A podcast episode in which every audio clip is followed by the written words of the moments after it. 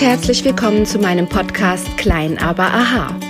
Mein Name ist Silke Klaptor und ich bin Expertin für Gesundheits- und Veränderungsprozesse. Ich möchte Menschen Mut machen, mit kleinen Schritten große Veränderungen zu bewirken. Ich muss den Berg, der vor mir liegt, nicht gleich komplett versetzen. Ihn langsam und stetig zu erklimmen, bringt mich auch zu meinem Ziel. Seid gespannt, was ich alles verändern kann, wenn ihr nur wollt. Was, wenn es ganz einfach wäre? Viel Spaß beim Zuhören.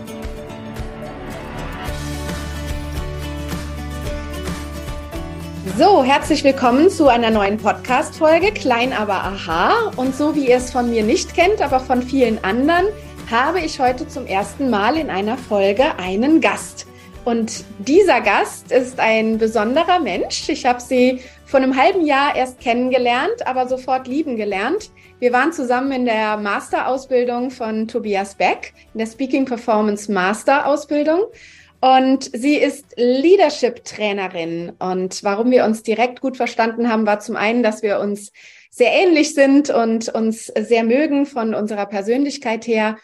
Aber das andere ist, dass sie auch versucht, die Menschen in ihre Größe zu bringen, so wie ich es mit meinen Coachings mache, Menschen mit kleinen Schritten zu großartigen zu bewegen. So macht Mareike das auch. Mareike Langer ist ihr Name und ich stelle sie euch gleich vor oder sie stellt sich euch gleich persönlich vor. Und wir hatten jetzt den Aufhänger, dass wir gesagt haben, wir machen zusammen eine Folge, weil es in dieser Podcast-Folge darum geht, führen und führen lassen. Und was das bedeutet nachher im Leadership-Training, das wird sie uns ein bisschen erzählen. Das ist so gar nicht mein Gebiet. Ich bin keine Leadership-Trainerin und bin selber interessiert, was das alles beinhaltet und bedeutet.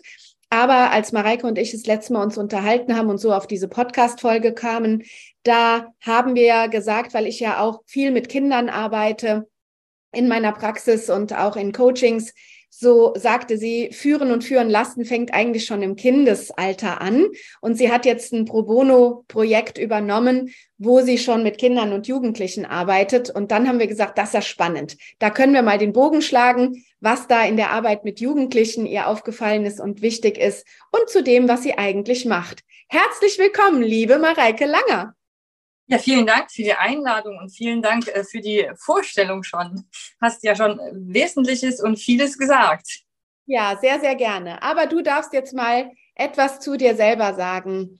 Wie ist so dein Werdegang und was ist das, was jetzt deine Zukunft großartig werden lässt für andere Menschen? Ja, also mein Werdegang, ich komme ganz klassisch äh, vom BWL. Ich habe ein BWL-Studium gemacht mit den Schwerpunkten Controlling und äh, Personalmanagement. Und da bin ich tatsächlich kleben geblieben beim Personalmanagement. Wir hatten da eine Trainerin oder äh, Dozentin, die hat äh, Psychologie gelehrt.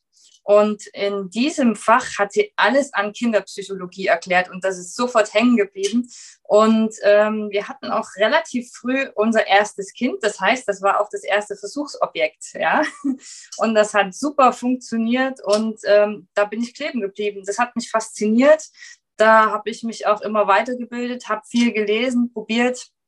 Ja, und äh, so kam das äh, immer weiter. Obwohl ich dann äh, eher im Finanzcontrolling-Bereich gearbeitet habe, war das doch meine heimliche Leidenschaft und äh, ist das auch geblieben und wird jetzt immer mehr. Genau.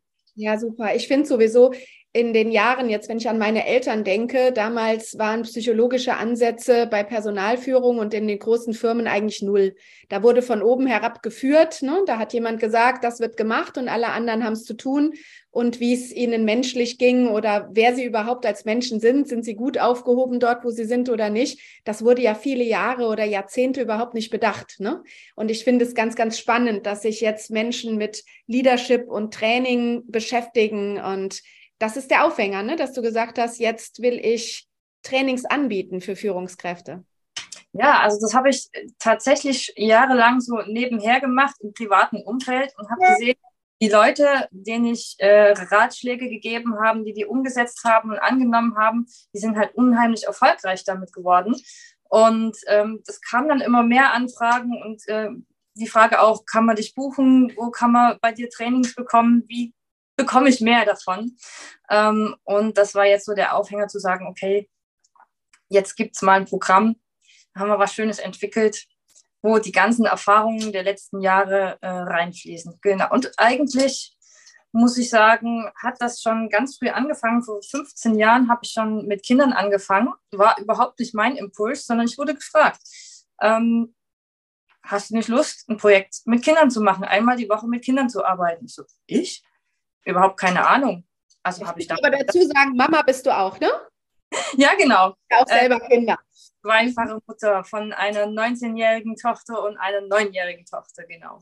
Ja, sehr schön. Ja, und dann hast du das damals gemacht, hast angefangen genau. zu arbeiten? Genau, einmal die Woche haben wir mit Kindern gearbeitet und es hat jedes Jahr mehr Spaß gemacht. Ja. Und es fängt eben schon im Kleinen an und äh, was man im Kleinen schon den Kindern Gutes tun kann und Gutes an Verhaltensweisen oder Sichtweisen, Werten mitgeben kann, das setzt sich eben dann auch ähm, fort. Also das haben wir über die 15 Jahre definitiv beobachten können. Sehr schön. Deshalb haben wir ja gesagt, führen und führen lassen. Deshalb hatten wir ja den Aufhänger, dass wir den Bogen auch schlagen wollen. Was ist das denn, was da für die Kinder so besonders ist, was dir da aufgefallen ist in der Arbeit? Leadership und Kinderarbeit, ähm, Kinderarbeit, Arbeit mit Kindern. was ist dir denn da so wichtig? Was sind die Erkenntnisse? Also der wichtigste Punkt ist tatsächlich, dass die Kinder kommen dürfen, wie sie sind, mit ihren Eigenschaften und mit ihren äh, ganzen Sorgen, Problemen. Das ist das Allerwichtigste und dass sie sich immer aufgehoben fühlen. Denn ähm, in der Schule oder auch so privat, je nachdem, was man für Elternhaushalt hat, werden oft Erwartungen gestellt, wird man oft in ein System gepresst, ja. Und da hat man Erwartungen zu erfüllen und da muss man eben laufen. Ob das jetzt gerade ähm, der Entwicklungsschritt ist, den das Kind geht oder nicht, ob da gerade die Neigungen vorhanden sind, ob da gerade die Talente vorhanden sind, spielt da oft nicht so die Rolle. Und wir haben oft gesehen, dass Kinder, die eben ihre Talente nicht ausleben dürfen oder die nicht gesehen werden. Das ist ja oftmals auch gar kein böser Wille. Also zum Beispiel, wenn die Eltern auf, Arbeits, äh, auf Arbeit gehen, berufstätig sind, ähm, müssen die Kinder oftmals in so einem System laufen. Da haben die Eltern manchmal nicht so ganz den Blick oder ähm, können sich nicht ganz so intensiv damit beschäftigen, was mag denn mein Kind jetzt oder wo sind denn die Talente? Manchmal verschätzt man sich auch als Eltern einfach. Und ähm, das ist so der Punkt. Dann werden die Kinder quengelig und sagen, nö, das will ich nicht. Und dann fängt das eben an, Reibungspunkte zu geben und schwierig zu werden. Und das ist schade, weil ähm, das ist oftmals gar nicht notwendig, denn die Kinder, wenn die geführt, gefördert werden in ihren Talenten, ähm, machen die das nicht. Ja? Also das ist immer so ein Hilfeschrei. Wenn Kinder gegen was sind oder irgendwie verhaltensauffällig sind, ist das oft ein Hilfeschrei, so, hallo, guck mich an, ich möchte was anderes, ich möchte nicht das, was du willst, sondern meine Talente liegen woanders. Das haben wir immer wieder gesehen. Und das, was sehr schade ist, ist, dass die Erwachsenen immer hergehen und den Stempel aufdrücken. Zum Beispiel schwierige Kinder. Ja? Meiner Meinung nach gibt es keine schwierigen Kinder, sondern wir Erwachsene sind die, die die Kinder eben dazu erst machen. Ja, das stimmt. Und auch, ist es ja auch leider so, dass unsere Gesellschaft, da hatte ich eben auch noch die Rede mit meiner Mitarbeiterin hier drüber, die ein schwieriges Schulgespräch gerade hinter sich hatte mit der Lehrerin ihrer Tochter und da nur gehört hat, was die Tochter alles anders machen muss und wie schwierig dieses Kind ist wir, wir leben ja gar nicht mehr so, wie Menschen eigentlich leben wollen. Ja, unsere Gesellschaft, die ist irgendwann so entstanden. Wir gehen arbeiten, wir haben ein Schulsystem, wir haben sogar Schulpflicht, wir haben Anwesenheitspflicht, wir haben Stillsitzenpflicht, die Kinder. Das ist ja gar nicht natürlich. Ne? Ich komme ja aus dem Gesundheitsbereich. Kein Mensch möchte den ganzen Tag in Schuhen steckend, angezogen, unbequem auf einem Stuhl sitzen und dann äh, nicht seinen Neigungen und seinen Talenten nachgehen. Das ist einfach auch nicht artgerecht. Und dass da Kinder dann schon früh mit sechs Jahren gegen rebellieren und sagen, was soll ich hier? Ich möchte lieber im Kindergarten toben und spielen, ist eigentlich klar.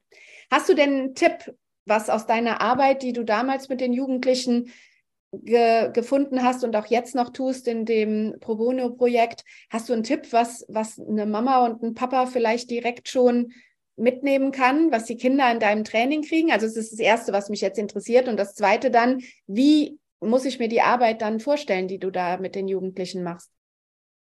Also, also der Tipp. Hast du einen Tipp? Ja, der Tipp, den haue ich gleich als erstes raus. Ja. Also der Tipp ist tatsächlich, geh nicht in den Kopf, sondern geh ins Herz. Also schalt mal den Verstand raus und ähm, fühl mal, was dein Kind möchte oder fühl mal, was die Kinder einfach möchten, wo die Bedürfnisse haben. Ja. Ähm, vielleicht machen wir es mal an einem Beispiel fest. Auch dieses Führen und Führen lassen. Ja, klar, hat man als Erwachsener natürlich die Aufgabe, auch ein Stück weit die Kinder zu führen und äh, in eine gewisse Richtung zu lenken. Aber immer die Kinder auch dran beteiligt zu äh, lassen und ähm, nicht den eben von oben herab, wie es eben auch lange Jahre, wie du beschrieben hast, in Führungskreisen der Fall war. Ich bin der Chef und ich sage, was gemacht wird, weil das setzt sich ja dann auch zu Hause fort. Ja, dann heißt ich bin die Mutter, ich bin der Vater und du machst, was ich sage. Und ähm, das ist oftmals sehr, sehr kontraproduktiv. Also ein Beispiel zum, ähm, wir haben Kinder gehabt, also wir sind immer so zwischen ja, 8 und 24 Kinder, je nachdem. Und die singen alle sehr, sehr gerne. Aber zwei eben nicht so gerne. Und dann sage ich, ja, wollt ihr ein Lied singen? Und die sagen ja. Und zwei sagen nein. Und dann bocken die rum, sitzen da. Nein, ich singe nicht mit. Sag ich, okay. Der eine sagte dann, ich singe bla bla bla. Und sag, ja, okay. Dann lass dich halt einfach mal drauf ein als, als Erwachsener und sag, dann sing halt bla bla bla. Eine Bedingung gibt es allerdings, und zwar, du hältst die Melodie. Und das haben wir gemacht. Mit den restlichen haben wir dann gesungen, wie das Lied ging, die Melodie gesungen und den Text gesungen. Und der eine Junge hat halt bla bla bla gesungen. So, dann war ein zweiter Junge, der fand das natürlich auch spannend, der sagt, ich sing keinen Text, ich sing bla bla bla. Ich sage, okay, ihr singt bla bla bla. Und dann haben wir da halt ein Spiel draus gemacht und haben das so aufgebaut. Mal musste die eine Gruppe lauter sein, mal musste die andere Gruppe lauter sein, aber das Wesentliche an der Geschichte war, sie durften machen, was sie wollten. Sie durften mitentscheiden. Also es war gar nicht das Wichtige, dass die den Text singen, weil den haben sie gehört. Den haben sie sowieso gekonnt. Also wenn die den dreimal hören, ob die den mitsingen oder nicht, ist nicht das Entscheidende. Aber das Entscheidende ist, die sind dabei, die sind so dabei, wie sie sein dürfen oder wie sie das möchten. Und sie machen mit, sie sind in Aktion. So, und daraus ist was ganz Herrliches entstanden, denn wir haben, die waren damals ähm, noch relativ jung, vier, fünf, sechs Jahre, also noch hohes Kindergartenalter, frühe Schulzeit.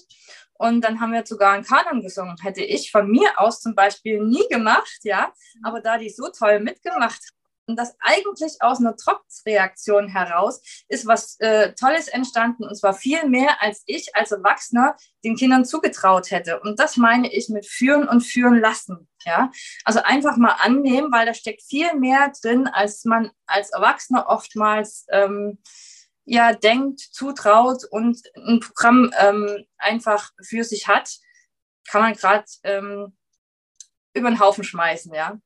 Sehr schön. Und im Prinzip ja eigentlich auch das zweite schon. Das ist zwei Fragen in einem äh, beantwortet, gell?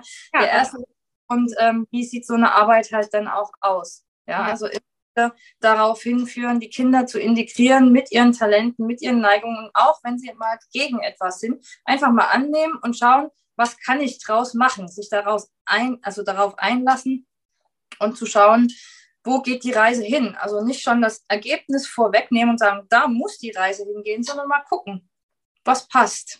Ja. Sind das so für Übungen, die ihr da oder für Programmpunkte, die ihr mit den Kindern macht? Also gibt es da eine Rückmeldung, wo die Kinder sagen, wow, also das hat mir jetzt hier am allerbesten gefallen bei dem Workshop oder wo du sagst, das kommt immer riesig an? Also Singen und Aktion ist natürlich immer ein großes Ding. Also die brauchen Action, die brauchen Bewegung und die müssen mitmachen. Ja, also wir haben im Moment recht viele, die sind Fußballfans, die Jungs, und die Mädels sind zum Beispiel alle mit Tanzen, entweder Ballett oder Hip Hop beschäftigt. Und wir machen eben oder erklären alles an diesen Sachen. Also wir gehen in die Lebenswirklichkeit der Kinder und nehmen da alles mit und äh, erklären denen halt viele Sachen. Und es geht eben darum, die zu stärken, die Kinder, ja.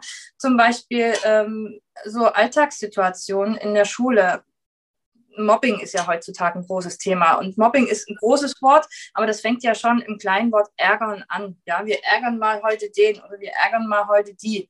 Ja, einfach so aus Spaß der Freude. Und oftmals wird sowas dann größer und eben den Kindern zu sagen, hey, du möchtest auch nicht, dass das mit dir passiert und das ist auch nicht schön, ähm, die halt zu stärken und zu sagen, du bist diejenige oder du bist derjenige, der eben dann nicht mitmacht, sondern der Hilfe holt, der eben sich da mal schützend davor stellt, weil sowas braucht Mut, mal aus der Gruppe herauszugehen, für seine Werte einzustehen und ähm, da einfach hinzugehen und zu sagen, nein, das finde ich nicht gut.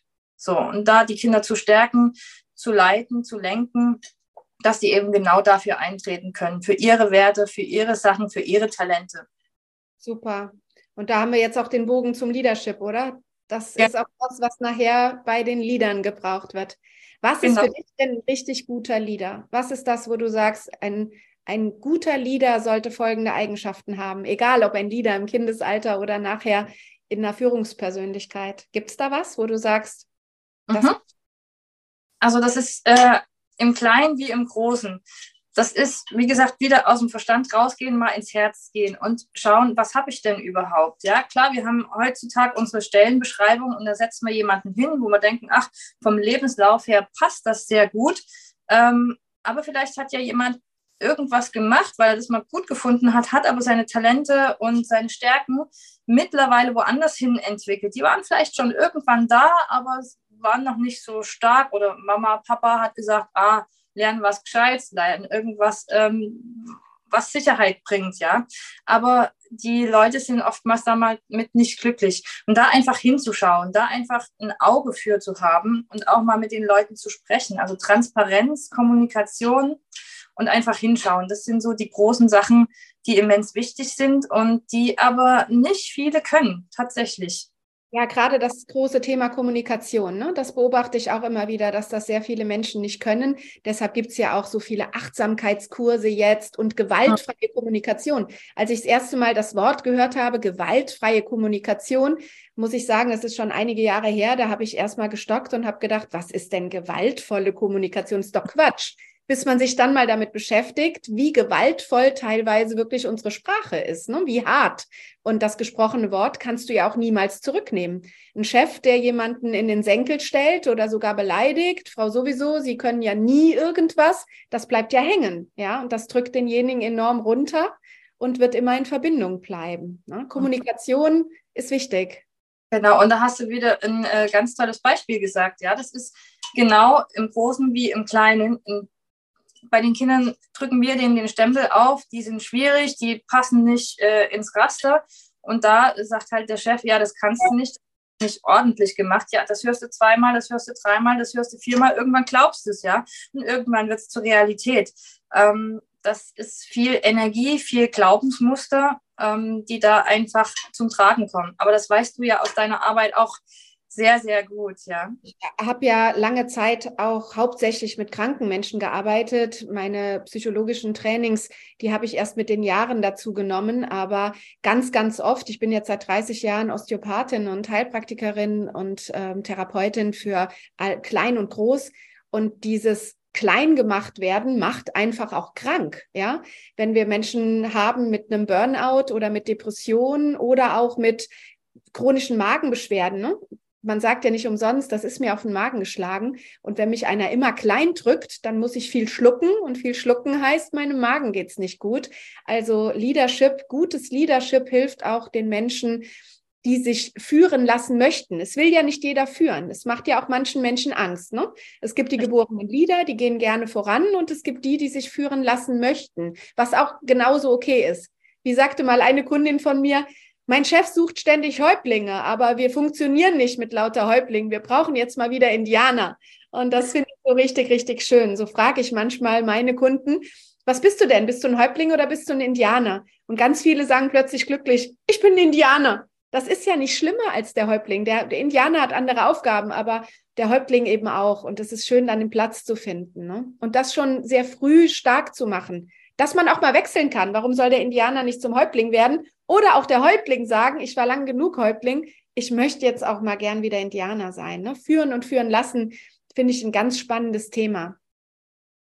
Hat vielleicht genau. auch manchmal was Negatives für die Leute, ne? Denn wenn man hört Führung, dann klingt das vielleicht auch streng. Dabei ist es so ja gar nicht gemeint, ne? Nein, also Führung ist in erster Linie auch eine Verantwortung, die man hat, ja. Ähm, sich selbst gegenüber und den anderen gegenüber. Das ist auch ein sehr, sehr großes Thema, was unterschätzt wird. Man sagt zwar immer Führungsverantwortung, aber lebt man diese Verantwortung also wirklich oder sagt man einfach, ihr habt zu machen, was ich sage, ich verlange das und das und man guckt überhaupt nicht, wie geht es einem damit? Wo sind die Talente? Haben wir ja jetzt gerade schon besprochen. Also ähm, das ist ein großer, großer Punkt. Ja, diese ja, Verantwortung. Dass das schon früh anfängt. Ne? Also ähm, vielleicht aus, aus dem Propheten ähm, kennt man, also aus dem Buch der Prophet gibt's das, gibt's die schöne kleine Geschichte über Kinder, ne? dass man Kindern Wurzeln und Flügeln gibt. Mhm. Und ich finde, das hat auch was mit Führen und Führen lassen zu tun. Erst muss ich ihnen Stabilität und Wurzeln geben, aber dann eben auch erlauben, dass sie ihre Flügel ausbreiten und fliegen. Und so manch einer fliegt vielleicht nicht die Kurve und die Bahn, die wir Eltern uns vorgestellt haben, aber wenn das Kind fliegt und die Flügel ausbreitet, dann ist das ja grandios zuzuschauen. Ne? Und dann kann ich ja vielleicht einfach nur ein bisschen aufpassen, dass es sich nicht irgendwo verletzt oder einen Sturzflug hinlegt. Aber wie schön, wenn es das lernt, Wurzeln und Flügel zu haben. Ja, und, sehr schön. Und viele Indianer können viel weiter fliegen, als, äh, um mal bei dem Beispiel zu bleiben, als man das von denen erwartet, ja? wenn man sie nur lässt. Wenn man sie lässt und wenn man ihnen den Stempel nicht aufdrückt. Also zwei wichtige Sachen nehme ich aus unserem Gespräch mit. Das eine vom Kopf ins Herz. Und ich glaube, das bringst du dann in deinem Leadership-Training auch wieder bei. Ne? Das müssen manche auch lernen. Da das gibt's in meiner Arbeit nämlich auch. Genau. Ja, hast du da auch vielleicht noch einen Tipp, wie, wie kann ich zu Hause üben, vom Kopf ins Herz zu kommen? Gibt es da eine Übung, die jeder für sich alleine mal machen kann? Wenn jetzt eine Zuhörerin, ein Zuhörer sagt, bin ich überhaupt im Kopf oder bin ich im Herz? Ich weiß gar nicht. Ähm, das gibt ganz vieles. Ein was ist ganz einfach, mal einfach mal die Augen schließen und dann schauen, was machen denn meine Gedanken? Kann ich in die Ruhe kommen? Kann ich überhaupt mal fühlen, was ist? Was ist unter mir? Ähm, wie ist mein Stuhl? Wie sitze ich darauf? Einfach mal wahrnehmen, was ist und einfach mal in dieses Fühlen gehen. Oder habe ich Kinder auch total gerne. Ne? Das stelle ich immer wieder fest. So Meditationsübungen mit Kindern, die finden das spannend, auch in der Schule. Ne? eine stille Übung. Nicht dieses, du bist jetzt still, du darfst nicht mehr reden, das machen die nicht gerne, aber dieses, wir machen jetzt mal eine Traumreise und atmen, das finden Kinder toll.